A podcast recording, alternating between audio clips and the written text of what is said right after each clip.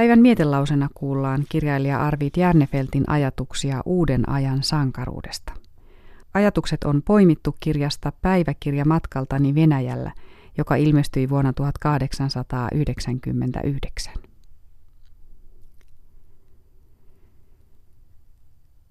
Turvautuakko aseettomiin, voimattomiin, sanattomiksi lyötyihin? Eikö tämä ole sama kuin heittää toivonsa? Eikö tämä ole heikkouden oppi? Onko aivan lopussa sankariuden ihanne, termopylain urotyö ja kuolema isänmaan edestä? On. On ehdottomasti lopussa.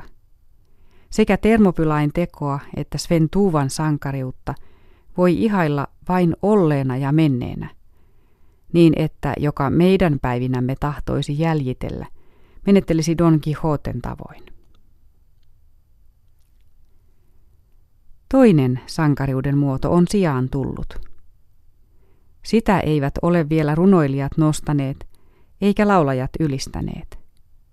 Mutta se tulee, tulee, eikä mikään muu ehdi enää kasvaa suureksi sen tulon humun edellä. Kaikki painuu laaksoksi, niin kuin vesi hyökylaineen edestä. Se tulee, ja se on jo tullut. Se ei ole tullut niin kuin aseitten kalske, eikä niin kuin kaatava myrsky, vaan huomaamatta, niin kuin keväisen aamutuulen lehahdus. Älä tee väärää käskyä.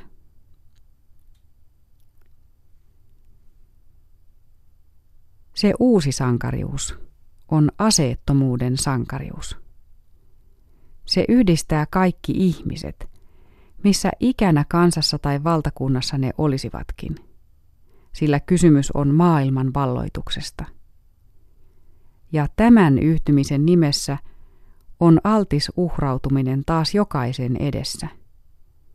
Taas on urhollisuus ihanne ja taas kuolema kaunis.